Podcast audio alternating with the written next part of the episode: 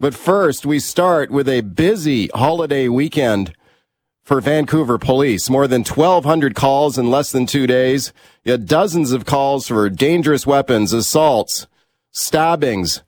One person shot with a crossbow.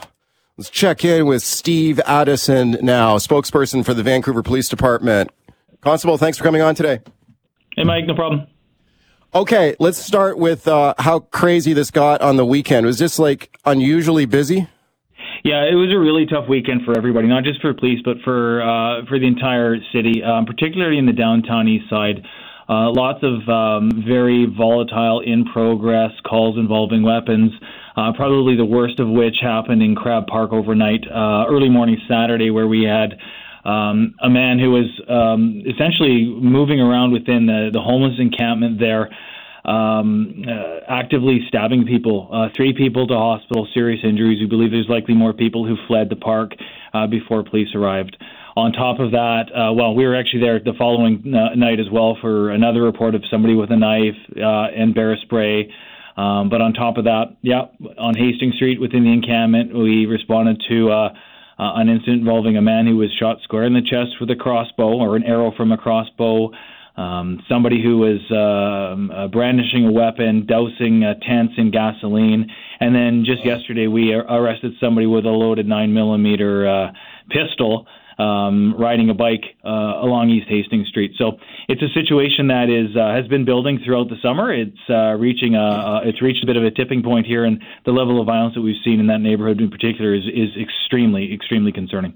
Okay, let's unpack a few of these. Though you mentioned the stabbing spree that happened at Crab Park. Can you go a little more detail on that? Like, is this is the suspect there? Was the suspect living in the park, or is this someone from outside? Yeah, okay. so we believe that the suspect and the three victims who went to hospital were all residents within the crowd, uh, Crab Park encampment. And this is a large encampment that's been uh, been down there on the waterfront for uh, for a number of months. And um, basically, how it went down was we had police officers who were patrolling in the area, uh, not far away, and they were approached uh, by two people who were fleeing the park who were badly injured, who um, had to- had told, told them that they'd been attacked by a, a man with a knife.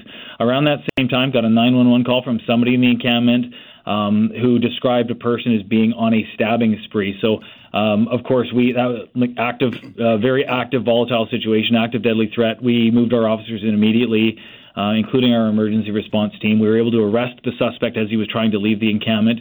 And we also found another person, a third person in there, who was uh, very seriously injured. One of five stabbings that happened um, in uh, about a 16-hour period um, in a very small area in the downtown east side on Saturday. Speaking to Sergeant Steve Addison, Vancouver Police Department, let's talk a little bit about some of the weapons calls that police received on the weekend. I'm going to play a short clip here from this is Constable David Steverding, who is a downtown Eastside beat cop with Vancouver Police. And here he is in a, a video describing some of the weapons that are being found down in the neighborhood. Then I'll get your thoughts. Prohibited weapon. I'd never seen crossbows working down here in my first tour from 2006 to 2014. But in the last year, we recovered two small crossbows as well as a lot of uh, bolts to go with them. Weapons that are concealed by design but also uh, prohibited, uh, such as a cane sword that we recovered this past year. Conducted energy weapons, stun guns, if you'd rather call them that. Okay, so he describes here some of the weapons that have been seized down in the neighborhood, including, you know, this is a guy who's been down in that neighborhood for a long time as a police officer, and he said he hadn't really seen many crossbows down there, but now they seem to be popping up with more frequency, and now we get this guy shot with a crossbow on the weekend. Your thoughts? Yeah, so um, Constable Stevens worked down there for about 14 years. He's one of the most experienced off- officers that we have down there, and uh, what he's talking about there is the number of real imitation improvised weapons that our officers are seeing more and more of in that neighborhood. Um, yeah, knives are one thing, uh, guns are one thing. Um, but we're also seeing uh, improvised weapons. Uh, just recently, we arrested a man who was brandishing a piece of rebar and threatening to kill people. Um, imitation weapons that are used in uh, in violent offenses, pulling um, loaded, uh, like I say, a loaded firearm off a, off a guy uh, on Hastings Street yesterday. So um, yeah. the volume of weapons there um, um, is extremely concerning, and it's it's you know, it's it's a neighborhood that where there's a lot of you know a, a lot of the headlines are about the, the tents and some of the the more visible issues, but you got to remember in that neighborhood, there's a lot of um, vulnerable people there that you don't hear about, that don't get the headlines. I'm talking about the working poor, the pensioners, the shut-ins, the people who, yeah. hey, that's their lot in life, and they're there because they're trying to make a go of it, and they've got nowhere else to uh, to be. And uh, when we see this level of violence and these kind of weapons so prevalent in the neighborhood, it's uh, it causes a, a big concern just for for those you know those vulnerable people who are just trying to make a go of it in a in a tough neighborhood. Yeah, no, I think that's a really good point because there may be a perception that everything is related to homelessness and, and brutal drug addiction on the street and mental health on the street. Like there are a lot of people who live in that neighborhood because that's the only, maybe that's the only place they can afford. Uh, there are people who are trying to run businesses down there. I mean, this is just, it's, it's a neighborhood of very diverse people.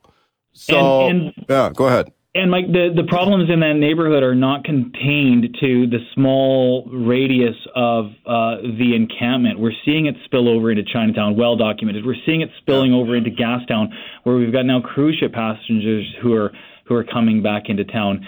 Um, we're seeing it spill over into other neighborhoods in East Vancouver, in the downtown core. Um, so to, to to to think that it's just isolated to a few square blocks um, is uh, is just it's not the case. Yeah. Okay. Last question for you. Where do we go from here? Like the the the order to remove the tents on Hastings Street has been around for months. Will that ever be enforced, or has that just been given? Are we just giving up on that now? Well, that's a, that's a housing issue. Um, our our lane is public safety. We'll, we will continue to respond to violent crime, 911 calls, help people in need, arrest offenders, um, people living in tents. Um, that's a housing issue. City Hall's working with that. The fire department is working with that. Um, but we will continue to have our presence in the neighborhood to combat uh, the safety issues that are that are plaguing that neighborhood and, and putting people in danger. We're not going anywhere, uh, and we'll continue to we'll continue to do our job uh, in that neighborhood like we always have. Thanks for coming on today. Yep, you bet, Mike. Yeah, you just heard the description of the mayhem we saw on the weekend once again here uh, from Constable Steve Addison, Vancouver Police Department. The multiple stabbings, assaults, weapons calls that police received on the weekend, including the guy who was shot with a crossbow. Let's discuss it further now with my guest, Arzu Zarabian. Arzu is a longtime senior crime analyst with the VPD for the last 13 years. Arzu, thank you for coming on today. Thank you for having me, Mike. Oh, okay, when we listen, we cover these issues a lot on the show, and we hear a lot about these crime trends, and it, it sounds it sounds terrible. Is it as bad as it sounds? Like, is it getting worse? Is this the worst it's ever been? I will say, based on the analysis that I've seen in my 13 year career, and I've worked in numerous neighborhoods of Vancouver, South Vancouver. The last five years, I was the analyst in charge of downtown Vancouver. Um, this is by far the worst we've seen for violent crime increases in double digits. So when I talk about violent crime, I'm talking about sex assaults, assaults of all levels, and robberies with firearms, and just robberies such as strong arming, where someone gets pushed on the street and has their purse or uh, satchel snatched. So we're seeing double digit increases, and this is something that um, a lot of our analysis and analysts have been talking about over the last two years. And some uh, sometimes, you know, we've been accused of fear mongering, but the stats are there; they do not lie. And I can just speak on the summer stats.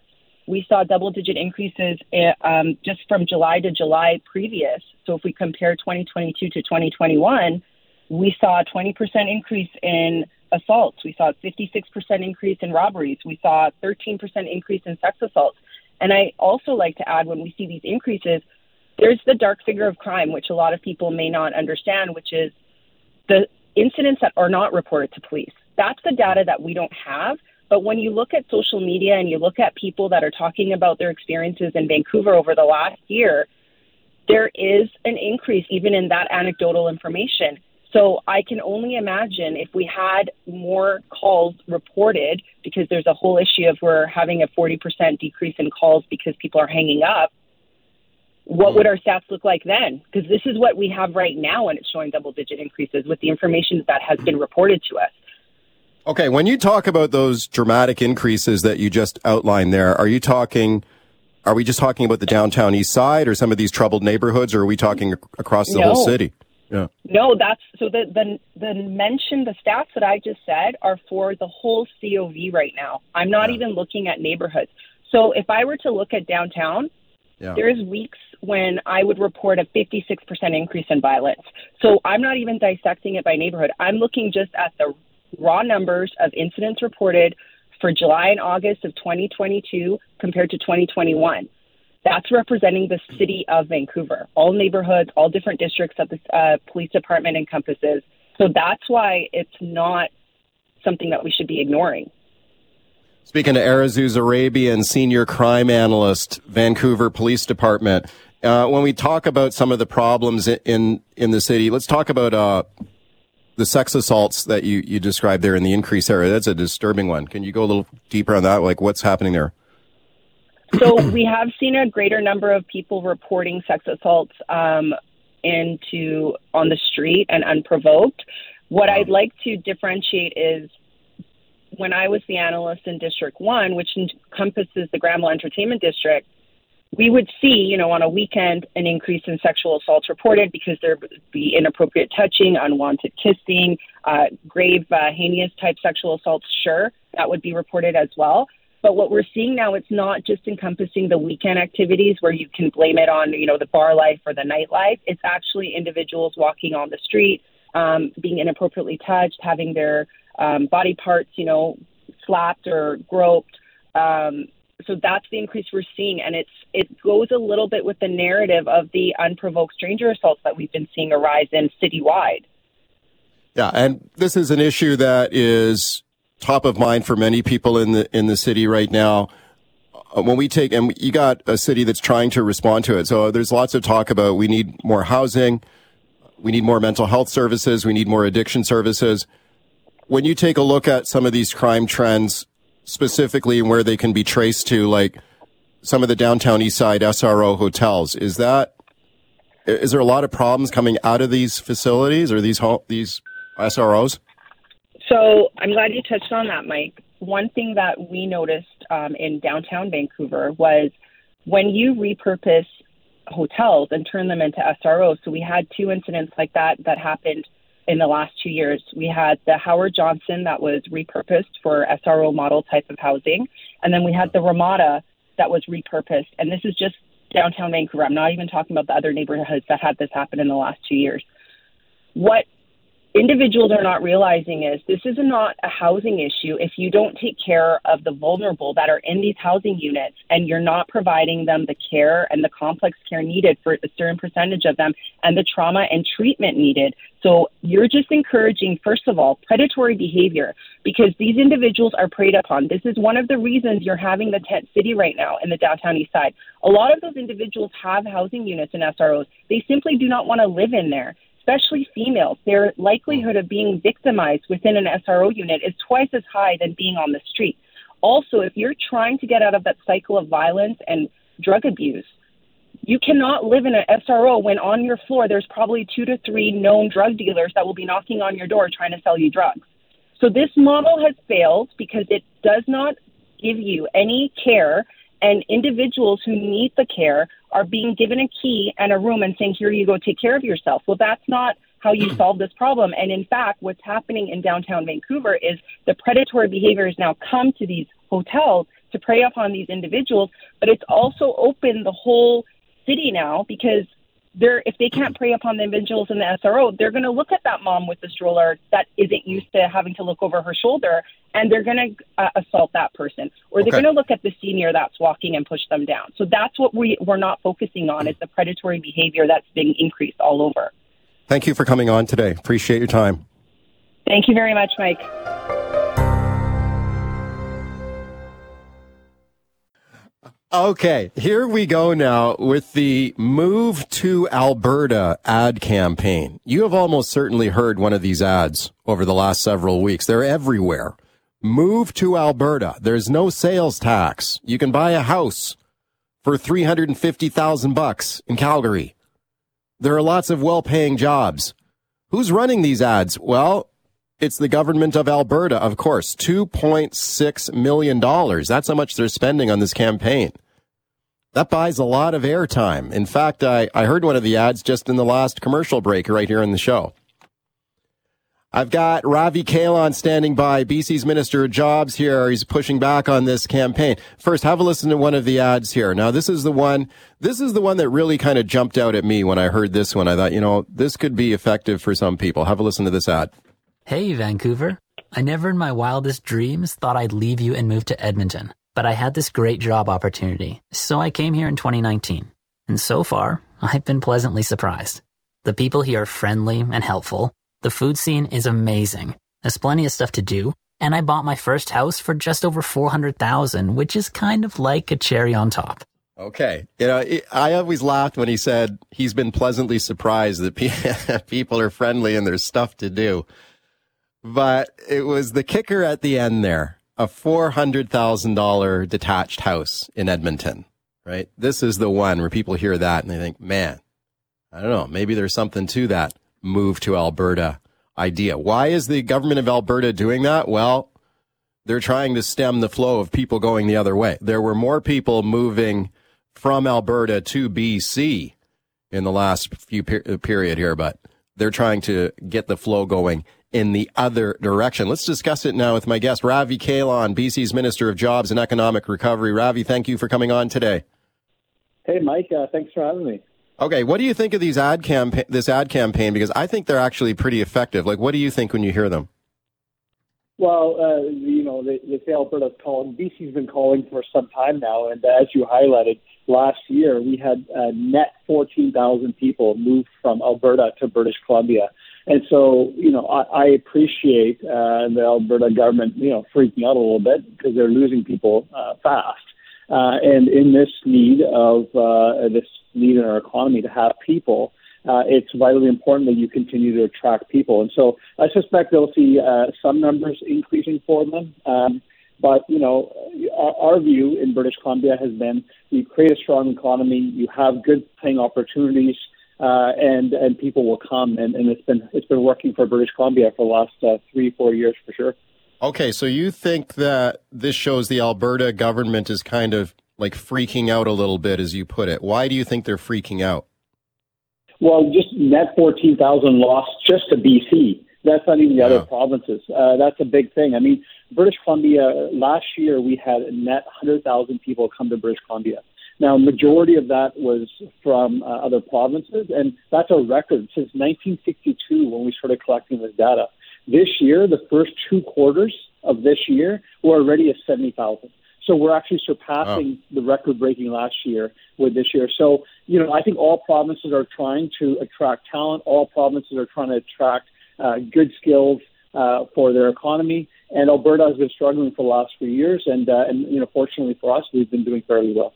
Do you think it's fair for the government of Alberta to do this, to spend, you know, over $2 million to run these saturation ads saying, hey, Move out to forget about BC. Move out. Move here instead. What do you think of that? Do you think that's a? What do you think that does that pass the good neighbor policy test? Well, uh, you know, to be honest, I, I'm happy they're spending their dollars in BC um, and, uh, and you know supporting our radio stations and our newspapers. I think that's a that's a great thing. But reality is they need to look inwards and say, why are people leaving? Uh, you know, I, I would argue, and I heard from some uh, that handling of the pandemic was certainly one. Uh, you know, protection for workers. I mean, they don't have paid sick leave for workers there. You get sick, you know, you're you're out on your own, and a whole host of other uh, factors I think that play. So um, I think they need to look internally. And you know, quite frankly, what we've learned through the pandemic, certainly uh, other provinces have learned as well, is that if, if every province is just going after each other, we're not going to be successful you know, the pandemic showed us that when every province is doing well, the country does well, and we all rise along with it. And and that's certainly our view here in British Columbia is we're not going to be snipping away and trying to take people from other provinces. We've been trying to just put our good, best foot forward, and of course, trying to attract good talent from international uh, oh. uh, overseas, and, and it's been working. Okay, so your government is not going to run a reciprocal campaign in Alberta saying move to BC. No, we're not. We're not planning on it. Uh, like I said, uh, be, people have been already moving to British yeah. Columbia. We right. appreciate that. We welcome them. But we're not we're not going to be running the campaigns. But hey, it's great. I, I love hearing the ads on CKNW. Every time Alberta invests a dollar in BC, it's a good thing. okay, all right. I spoke to Jason Kenney about this issue on the show recently. Of course, the Alberta premier just just been replaced by Danielle Smith, the incoming new premier there next door in Alberta. But here is what Kenney had to say to me about this ad campaign, why they're doing it, and why he thinks it's working. And you'll hear him talk here specifically about the cost of housing, and I'll get your thoughts. Jason Kenney. You can really improve your uh, standard of living uh, by coming to the uh, fastest growing economy in Canada with the lowest taxes. You know, the average detached uh, house in the greater Vancouver region, I think, you'd know better than me, is, is bounces around 1.2 million dollars right now. In Calgary, it's like 400k. In Edmonton, it's like uh, 350k. Yeah, see, that's the one I think really gets people's attention when they hear they could go there and buy a detached home for three hundred fifty thousand dollars. How do you fight back against that messaging, Ravi? Well, well, Mike, what I would say is that um, that is not new. Uh, you know, people have known that for some time and yeah. they're still losing people. And so it goes to the core issue that Alberta has, which is they got to figure out why people are leaving. Um, and uh, and I'm not going to make any suggestions on that. People can decide for themselves. Our focus has been on British Columbia, and no doubt housing is is, is affordability is a challenge. We know that. We continue to see people come here. It's putting more pressure on housing. We need to get more supply online uh, fast. Uh, and so, you know, we're doing our piece to try to address that issue. Um, but we also know that there's fantastic opportunities here for people. Uh, our economy is very diverse. We're not focused on just a few sectors. And all things um, that come with that um, are obviously what's attracting people from all over the world. Yeah. Would you admit, though, that when the Alberta government argues that the cost of living is cheaper in Alberta, whether it's housing, I mean, they have no sales tax, they're right about that right? I mean, it is. It's cheaper to live there. The cost of living is lower. Well, uh, the, the cost of housing is certainly lower. Well, I'm talking um, about again, I'm talking it, about the cost of housing and everything else, including the the tax burden here in British Columbia compared to Alberta. Well, Mike, uh, uh what I would say is that there's a reason why people have left Alberta and been coming to British Columbia, and and we've got a whole host of other things uh, and supports for people, safety nets, which I think we all really, really appreciate when uh, when we fall. Uh, and uh, of course, uh, great education and all those things that go with it. And so, you know, again, the numbers speak for themselves. We continue to attract people. I wish Alberta the best in their campaigns. Uh, but I think beyond advertising, they got to look beyond that and say, what is the challenges? Why are people leaving? And and certainly uh-huh. hoping the new premier does that. Speaking to BC Jobs Minister Ravi Kahlon about Alberta's Move to Alberta ad campaign. Here's something else that Jason Kenney said to me on a, a recent show, Minister, for your thoughts. So here he is making the point that we just touched on this about the cost of living in Alberta compared to BC and how he argues people could be dramatically better off in their savings, their financial well being. Here's what he had to say to me, then I'll get your thoughts. Jason Kenney. We've calculated that, that a $125,000 a year worker in um, Vancouver could move to Calgary, and over 10 years, they are $400,000 better off. That is life changing, especially if people can't afford to get a rent an apartment or buy a house in the first place. Okay, are you buying what he's selling there? Like when he says, "Okay, let's say you're making 125,000 bucks a year, obviously a terrific salary to make." if you're living in Vancouver, compare that to someone in Calgary. If you're living in Calgary with a lower cost of housing primarily, that after 10 years, you'd have another 400 grand in your pocket in Calgary. You buying that? Uh, I, am not necessarily buying that. Um, again, the former premier uh, was making the case for people to uh, to come to Alberta. I think the new premier, who's uh, only a few uh, days into her role, uh, will have to show people that they're they're more than just advertising campaigns. That they're going to put in protections for workers. They're going to uh, invest in the things that especially young families care about: good education. Uh, they want to make sure that people are, you know, the jurisdictions that they're raising their kids in have all the things that they want, and and so that's on the new premier. Um, again, yeah. I appreciate that the former premier was doing his best on the last days of, of his job to try to get some people back to Alberta. Uh, and uh, but you know we're going to continue to do what we do in British Columbia, which is put all the pieces in place to have the strongest economy and and, and to continue to attract uh, people from all over the world to come here. Minister, thank you for your time today. Yeah, thanks for having me, Mike. Stay safe. You all right? It's BC versus Alberta here. I thought it was interesting to hear the BC employment minister there pushing back against that Alberta ad campaign. Come on over to Alberta. No sales tax. You can buy a house for $350,000. Lauren in Richmond. Hi, Lauren. What do you think? Hey, I, I think uh, I think the minister's out, out to lunch. You probably couldn't find Alberta on a map. But hey, I work for an Alberta company, living here in BC. Uh, been checking out real estate in Edmonton, just outside Edmonton. I can get a three bedroom, two bath, detached shop, workshop for three hundred and sixty thousand. It'd basically be mortgage free. Gas isn't two fifty a liter out there, and groceries yeah. are comparable. So it really is a it is a no win. As far as you know, yeah, BC bring cash. It's it's done it's done out here, and the people moving from Alberta back to British Columbia we're already living here. They moved out. They moved out to Alberta for the boom. Why? Why are you? Li- why are you live? Why are you living here? Why are you living here then? If Alberta is so great, uh, well, I'm thinking of moving there. You're thinking of moving to Alberta. Absolutely. Okay, you you ready to freeze your butt off all winter there? Hey, I'm out there every week anyhow, so it doesn't really matter. Okay. All right. Okay, Lauren. Thank you for the call. Let's go to some more of your calls. Peter in Delta. Hi, Peter. What do you think? Hey, Michael, I think we should run some ads in Alberta ourselves saying basically that if you can't afford a house for $1.4 million, if you can't afford uh, to rent a house for $2,000 a month for a one bedroom or $3,000 a month for a two bedroom house, uh, don't come to British Columbia. Otherwise, you'll be living on the downtown east side with a tent. So I think we should run some ads there and, and be selective of who comes here. okay. Okay. Thank you for that. Well, I don't think I don't think they'll be running those ads. Rob in Chilliwack. Hi, Rob. What do you think? Hi. Hi. Good morning, Mike. Hey, I was just going to say, uh, I, I I think the ad campaign by uh, the the province of Alberta and the government there, I think it's brilliant. Uh, yeah. I, I do live, obviously, I do live in British Columbia, but I'll tell you, my wife has two outdoor forest schools in Chilliwack. Retaining oh. staff is a problem. She just had a young a young lady and her uh, spouse. They just moved She's actually moved here from Japan five years ago. Guess what? They packed up. You know where they moved? They moved to Edmonton. And yeah. why? Because you can buy a house for under four hundred grand. So yeah. yeah, I think I think it's a good move, and I don't. I think Ravi Kahlon. Sorry, man. I I think it probably is cheaper there. You know, so. Yeah, I don't. I don't think you can. I don't think you can argue with it. Thank you for that. Like no sales tax, price price of gas, price of housing. How is it not cheaper but, you know, the minister, he'll play the Trump card there like he did that, well, take a look at the in migration rates. There's more people coming here than going the other way, despite all that. Jennifer and Tsawwassen, hi.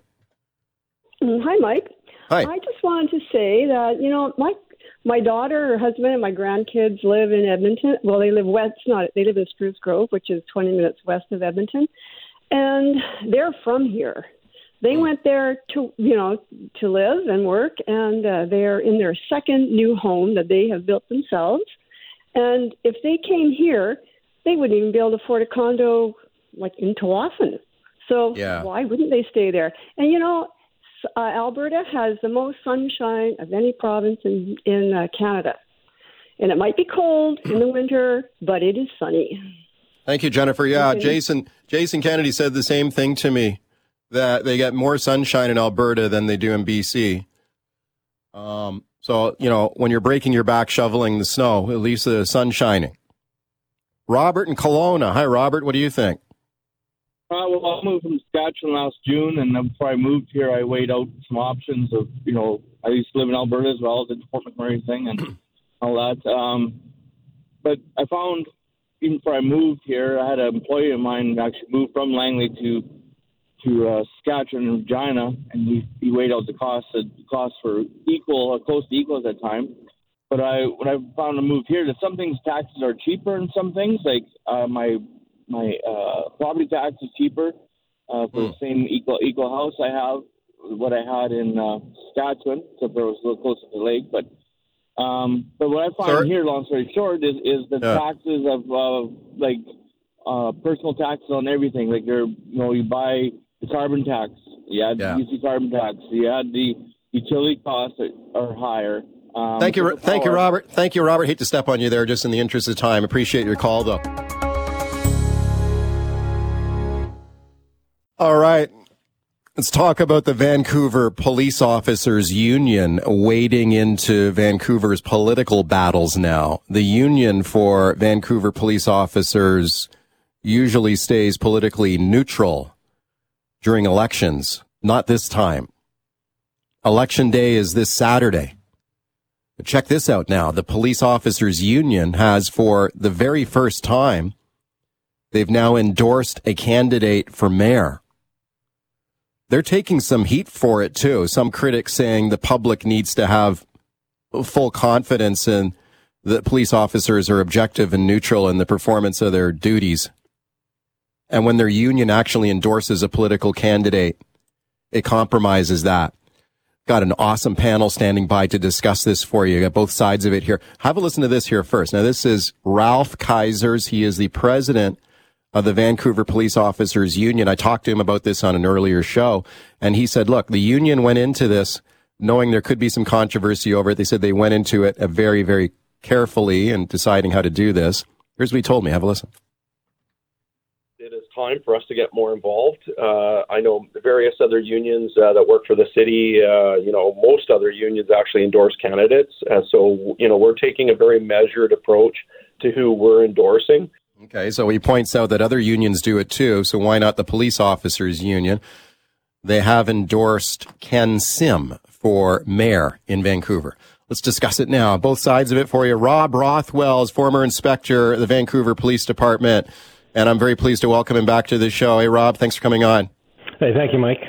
Also on the line is Sean Orr. Sean is a political columnist for Scout Magazine. He's running for Vancouver City Council on Saturday. Hey, Sean, thank you for doing this.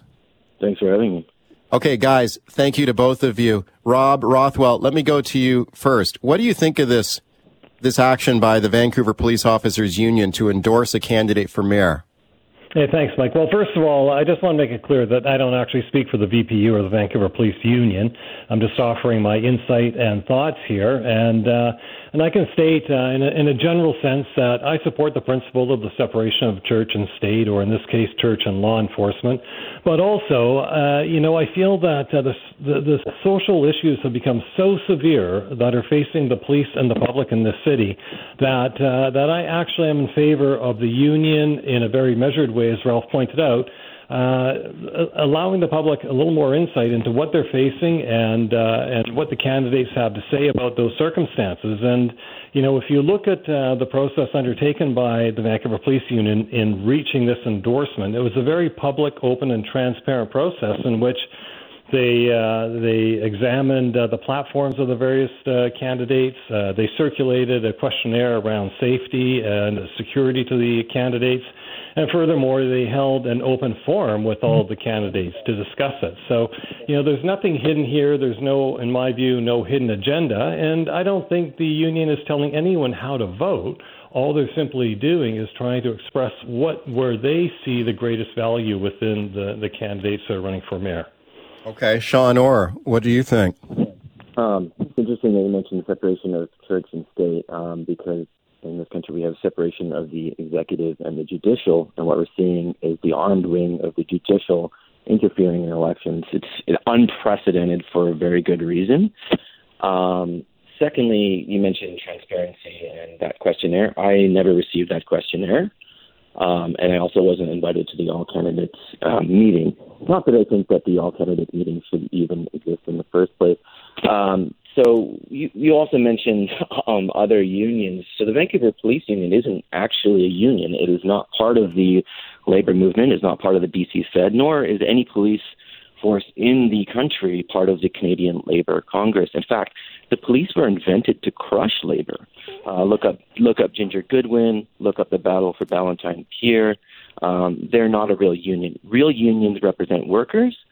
The VPU represents the employer. Uh, well, they, that's absolutely go, go ahead, Rob. Go ahead, Rob. Uh, uh, I mean, that's entirely incorrect. Um, the Vancouver Police Union is a labor organization. It is not an accredited police department. It has has no uh, formal uh, connection with the police department. They are independent bodies, and it's it is a labor union. Uh, that's very clear.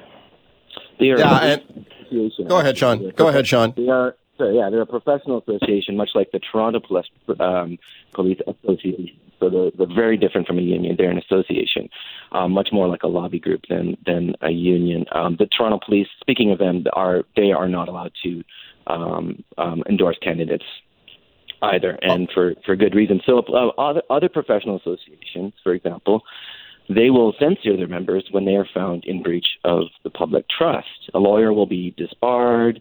For example, um, the Vancouver Police Union, in fact, protects their their their members from any sort of scrutiny or any sort of public oversight. Um, refuses to cooperate in, in, in investigations such Okay. as the death of Myles Gray. Okay. Let me, uh, Rob, I know you want to respond to that, but let me play another clip here for you first from Ralph Kaisers, who is the president of the Police Officers Union. And you'll hear him describe here why he felt it was time for the union to get involved in the political process here, endorse a candidate, because he said the issues are just so important, especially around the budget for the police department. So here's what he had to say to me, then I'll get both of your thoughts here. Ralph Kaisers. they're suffering. Uh, you know, our members are on the verge of uh, being burnt out, and we we need help. We need help from the city and specifically city council uh, when it comes time to budget time because we do need more people. We, you know, we're we're at the resourcing levels that we were back pre-Olympics. Like I know I've said this a number of times on your show, but you know, our our resourcing levels are that of you know 2009. Okay, so he makes the argument, Rob, that the issues are are so big and they go they're so central to the operation of this police force that they just felt it was right for them to to weigh in on it. And you know, they've endorsed Ken Sim, who's promised to hire a bunch more police officers. Do you think that's a valid argument that the, the situation right now is the issues in front of this city are directly in, impact the interests of this union and these police officers that they're right to get involved. Go ahead. Yeah, no, I, I, I frankly I do absolutely. Um, you know, the the Vancouver Police Union is advocating, obviously, on, on behalf of its members, but also, if you listen to what Ralph is saying, he's advocating on behalf of the citizens of this city and and informing the citizens of the city on what the situation is, what they're facing, and uh, the challenges the police are facing, which are the same challenges that the other or that all of uh, uh, of the city residents are facing, and the various organizations that uh, are also involved in supporting and uh, working toward uh, you know dealing with addiction and things like that. So. You know, it is true that the Vancouver police officers, I know for a fact that they are uh, working uh, almost every day, including their days off. Um, they are being driven hard, and uh, there's very little time to recover for them. And so it is quite appropriate that Ralph uh, begins to advocate for those officers. And in doing so, also, you know, is presenting to the public really a clear picture of what the situation is in order that the public can make some informed decision when it comes time to vote. Okay, Sean Orr. Uh, the police already have extreme power in the city, um, and when asked to freeze, not cut, freeze a budget during a pandemic in which all other departments of the city took a cut, the police went to the police board and complained, and an undemocratically elected uh, RCMP officer said, "No, you must reinstate that freeze," and they returned all that money. Um, they already have power. I'm not sure why they need more power. Um, but but you mentioned a couple of interesting things about social issues and and addiction. Um, so the police, when asked for a line by line budget of of their expenses, said they only uh, needed two hundred and eighty dollars to police poverty. Um, so, but then Wayne Rideout said that they needed the millions of dollars. So you can't have both. It can't be both things. So, uh, and, and the police have said they don't want to police mental health and addictions. So then why are they defunding other organizations that want to do that? Why are they blocking those alternatives? The people that are already on the ground that are dealing with those situations. All right, welcome back to our great debate here. Should the Vancouver Police Officers Union stay out of politics? Sean Orr, Rob Rothwell are my guests. Right to your phone calls. Mary in Vancouver. Hi, Mary. What do you think? Oh, hi, Mike. Thanks for taking my call. Well, I agree with Sean. I think the police union should stay out of politics, but I'm really happy they they did that because now I know who not to vote for. We have a sad history of the police being agents of the government. and I don't think anybody ever thinks we'll go back there. But I just think it's, it was a bad, bad move on their part. They're a great union. They look after their their members, and they should stick to that. Thank you. Okay, th- thank you for the call, Rob. What do you say to her? Well, I think they are trying to look after their members and uh, look after the community as well. So I think their intent is honorable. Uh, this is something new that hasn't been done in the past. They are not in the business of becoming political in any sense. And furthermore, they're not telling anybody who to vote for. All they're doing is putting some cards on the table that align, I think, with uh, uh, what the police are trying to achieve in the way of public safety in the city. Sean, what do you say to that? Uh, I just say that uh, this issue is drawing um, condemnation from across the political spectrum. It's not just um, the left wing that are upset about this. Um, conservatives are very upset about this um, as well because it's unprecedented, and it's unprecedented for a reason. Um, for example, my uncle is a lawyer and uh, you know dyed in the wool conservative, and and he's expressing extreme concern over this. Uh, so yeah. Okay, Richard on the line in Vancouver. Hi, Richard. Go ahead. I agree with uh, the previous caller. I think that the police uh, department in Vancouver need, needs to stay apolitical. Ken Sim is promising in this city to cure everything from acne to zebraphobia, and I think he just bought the police department with the promise of jobs. I think every candidate, mayor candidate in the city, thinks that there's a problem in the downtown east side and a big problem, and I don't think Ken Sim is the only person that has a progressive idea how to solve that problem. And I think again, you know, for Mr. Sim to who has never gone to a public hearing. I've gone to a lot of public hearings in this city over the last 20 years. I've never seen Mr. Sim do a, a presentation at a public hearing. I've never seen him do a, a, a submission on any rezoning or important issue in this city. And all of a sudden, okay. he wants to get to the front of the line and be mayor. I think the citizens of Vancouver be, be, be really careful on this one and be careful for what you vote for because it just might okay. get it. Platitudes. Thank, thank you, Richard. Squeeze another call in here. Greg in Kelowna. Hi, Greg. Go ahead. Yeah, hey there. Uh, I'm sort of uh, just thinking of the beginning of Law and Order when you've got like the police are one arm and uh, you know the pro- those who prosecute are another arm, and I'm thinking uh, just uh, without overthinking it at all that those two parties should not be involved in the politics and also just to say that they're not suggesting who to vote for, that seems pretty counterintuitive comment I just heard there. Okay, Rob, what do you, what do you say to that? Like, I think Rob, you made that point that they're not the police officers union. They've endorsed Ken Sim. Aren't they effectively saying, "Go ahead and we encourage you to vote for him"? They're not saying it in so many words, but isn't that the effect of an endorsement?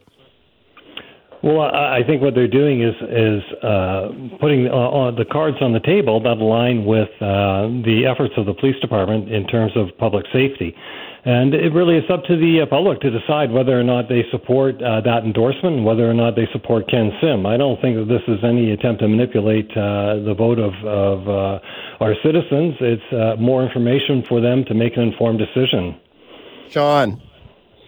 Yeah, it's just it's really concerning because you know what if I get arrested and how you know what's to say that, that I'm not targeted because I want to you know defund the police you know or what's what's stopping police from just not upholding certain laws because they disagree with them you know and it, this is what happened with the CBSA uh, or sorry the, the border yeah the border services agency they they they kind of went on strike and stopped enforcing laws because they disagreed with the political decision, right? We we count on the police to be impartial for this very reason. Squeeze another call in. Richard in Vancouver. Did we talk to Richard already? Uh, De- Dev in Vancouver. Hi, Dev. Go ahead my I'm glad police board uh, made a recommendation because people like your guest Sean and his, and people like him they love to use the police as a punching bag. Oh, they're so bad, they're this, they're that. And Sean, I'd like to ask you: Was the communications budget cut during the pandemic? I know the police budget; they tried to cut the police budget. Just a simple yes or no, please. I don't know. It's a red herring. Okay, Sean, we're just about out of time. I want to give, I'll give you both 30 seconds each here to sum up. Uh, Rob Rothwell, you go ahead. 30 seconds. Sure. Uh, you know, uh, it is unprecedented for um, the Vancouver Police Union to make an endorsement uh, of a candidate. But as I mentioned before, you know, the, the, the circumstances are so severe in this city. There have been such yeah. great failings uh, that we all need to come together and figure out what is the best solution and what is the way forward. And I think that the Vancouver Police Union is is uh, sincerely trying to make sure that the public really has the information they need, uh, okay. like an unvarnished uh, uh, vision of what's happening here. Sean, you get the last word. Go ahead. Yeah, absolutely. At $800 a minute, 20, percent of the city budget, um, the police are doing exactly that. They're blocking those alternatives. They're blocking um, the real alternative um, to this crisis, and it is a crisis, okay. and we can agree on that. okay. Um, Th- thank you. I hate to step on you. We're out of time. I want to thank both of you, though, for a really good discussion.